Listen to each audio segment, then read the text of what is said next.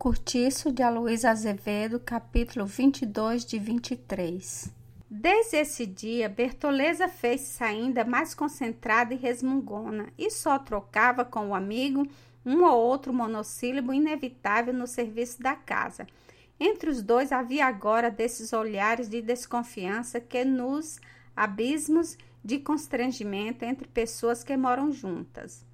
A infeliz vivia num sobressalto constante, cheia de apreensões, com medo de ser assassinada. Só comia do que ela própria preparava para si e não dormia senão depois de fechar-se a chave. À noite, o mais ligeiro rumor a punha de pé, o primeiro assalto. No entanto, em redor do seu dessossego e do seu mal-estar, tudo ali prosperava, forte, em grosso, aos contos de réis com a mesma febre inquietantes. Em torno de sua atividade de escrava trabalhadeira, os vinténs choviam dentro da gaveta da venda.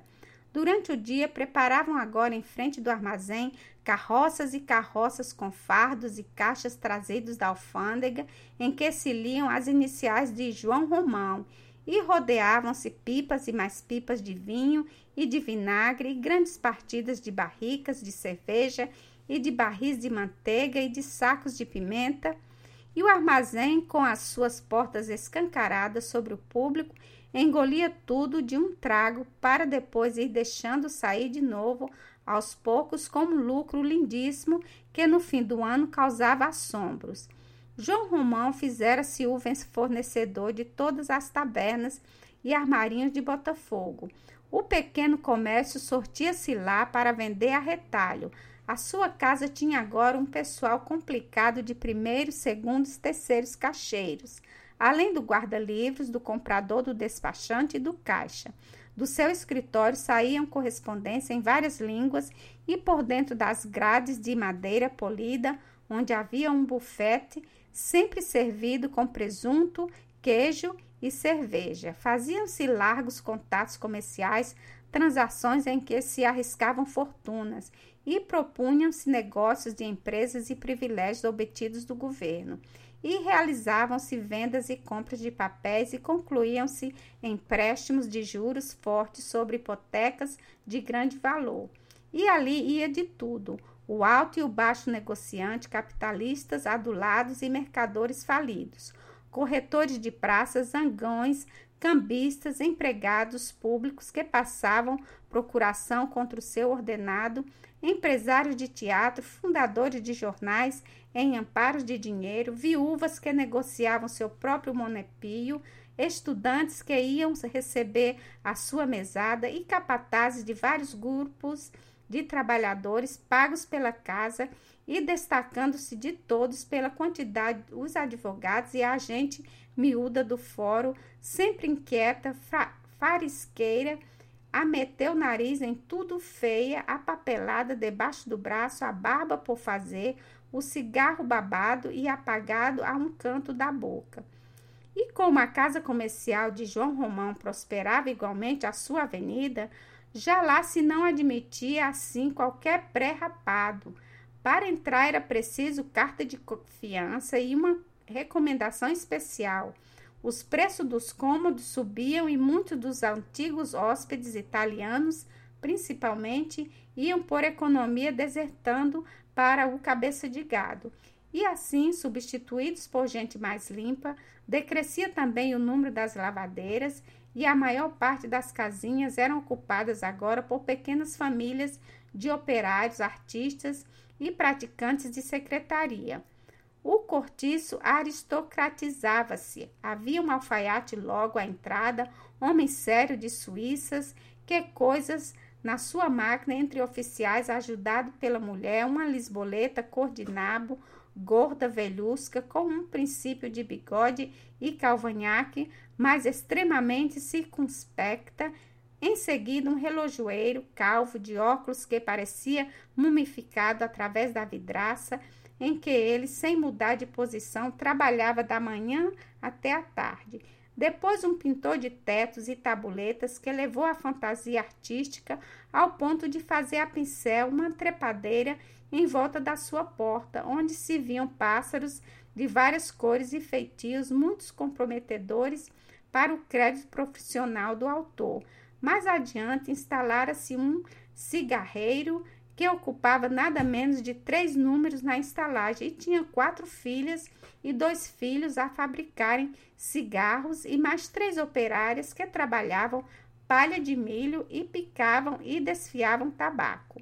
Florinda, metida agora como um despachante de estrada de ferro, voltara para o São Romão e trazia a sua casinha em muito bonito pé de limpeza e arranjo. Estava ainda de luto pela mãe, a pobre velha Marciana, que ultimamente havia morrido no hospício dos doidos.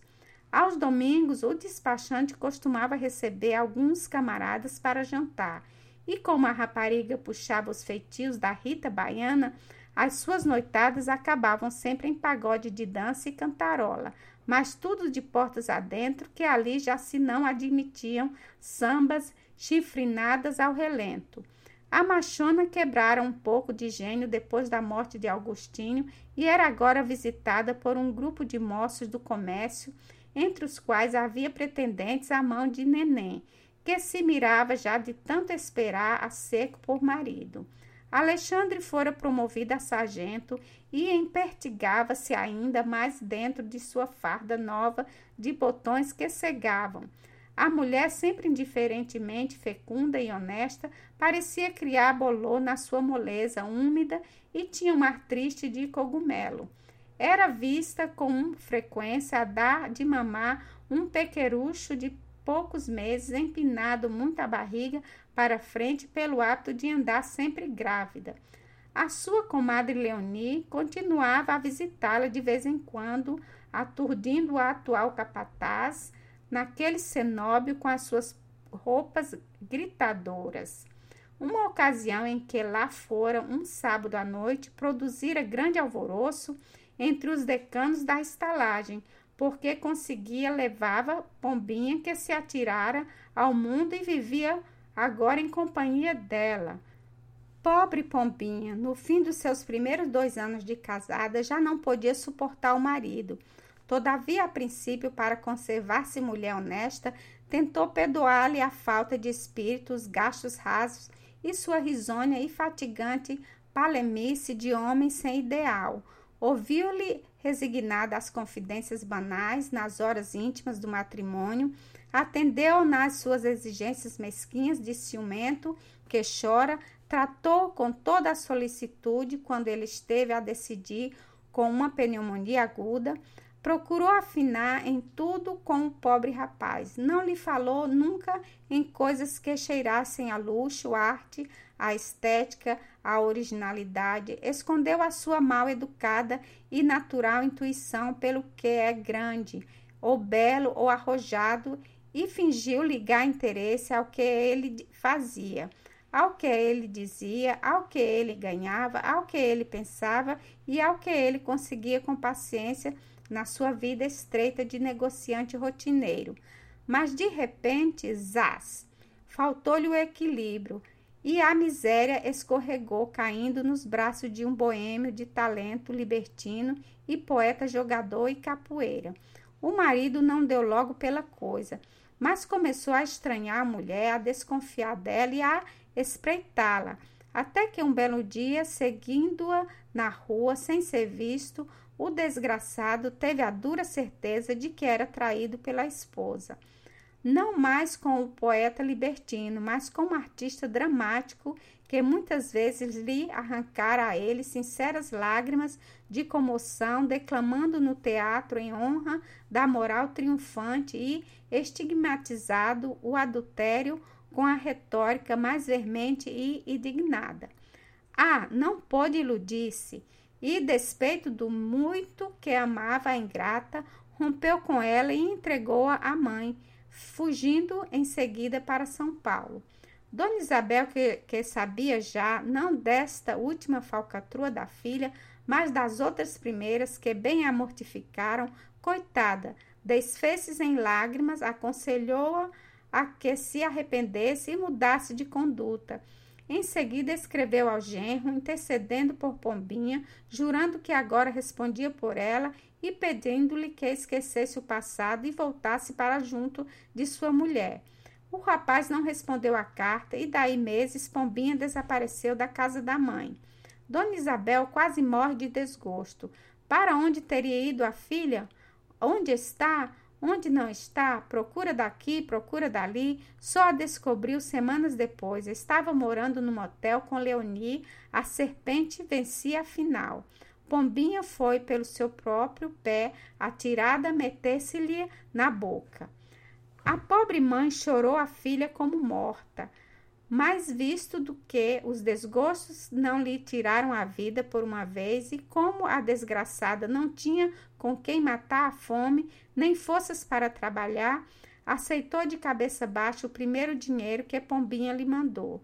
E desde então aceitou sempre, constituindo-se a rapariga no seu único amparo da velhice e sustentando-a com os ganhos da prostituição. Depois, como nesse mundo uma criatura tudo se acostuma, Dona Isabel mudou-se para a casa da filha, mas não aparecia nunca na sala quando havia gente de fora. Escondia-se, e se algum dos frequentadores de Pombinha a pilhava de improviso, a infeliz, com vergonha de si mesma, fingia-se criada ou dama de companhia, o que mais a desgostava e o que ela não podia tolerar sem aperto de coração era ver a pequena endemoniar-se com champanhe depois do jantar e pôs-se a dizer tolices e a estender-se ali mesmo no colo dos homens. Chorava sempre que havia entrar ébria, fora de horas, depois de uma orgia, e de desgosto em desgosto foi-se sentida enfraquecer e enfermar até cair de cama e mudar-se para uma casa de saúde, onde afinal morreu. Agora as duas cocotes, amigas inseparáveis, terríveis naquela inquebrantável solidariedade que fazia delas uma só cobra de duas cabeças, dominavam o alto e o baixo no Rio de Janeiro. Eram vistas por toda parte onde houvesse prazer. À tarde, antes do jantar, atravessavam o catete em carro descoberto, com a Juju ao lado, à noite no teatro, em um camarote de boca, chamavam sobre si os velhos conselheiros desfibrados pela política e ávidos de sensações extremas, ou arrastavam para os gabinetes particulares dos hotéis os sensuais e gordos fazendeiros de café que vinham à corte esbodegar o farto produto das safras do ano, trabalhadas pelos seus escravos. Por cima delas, duas passaram uma geração inteira de devassos. Pombinha, só com três meses de cama franca, fizera-se tão perita no ofício como a outra. A sua infeliz inteligência, nascida e criada no modesto lodo da estalagem, medrou logo admiravelmente na lama forte dos vícios de largo folêgago fez maravilhas na arte, parecia adivinhar todos os segredos daquela vida. Seus lábios não tocavam em ninguém sem tirar sangue, sabia beber gota a gota pela boca do homem mais avarento todo o dinheiro que a vítima pudesse sair de si. Entretanto, lá na Avenida São Romão, era como a mestra cada vez mais adorada pelos seus velhos fiéis companheiros de cortiço. Quando lá ia, acompanhadas por Juju, a porta da Augusta ficava como dantes, cheia de gente que os abençoava com o seu estúpido sorriso de pobreza hereditária e humilde. Pombinha abria muito a bolsa, principalmente para a mulher de Jerônimo, a cuja filha, sua protegida predileta, voltava agora por sua vez uma simpatia toda especial, idêntica à que noutro tempo inspirara ela própria a Leonie. A cadeia continuava e continuaria interminavelmente. O cortiço estava preparando uma nova prostituta, naquela pobre menina desamparada que se fazia mulher ao lado de uma infeliz mãe ébria.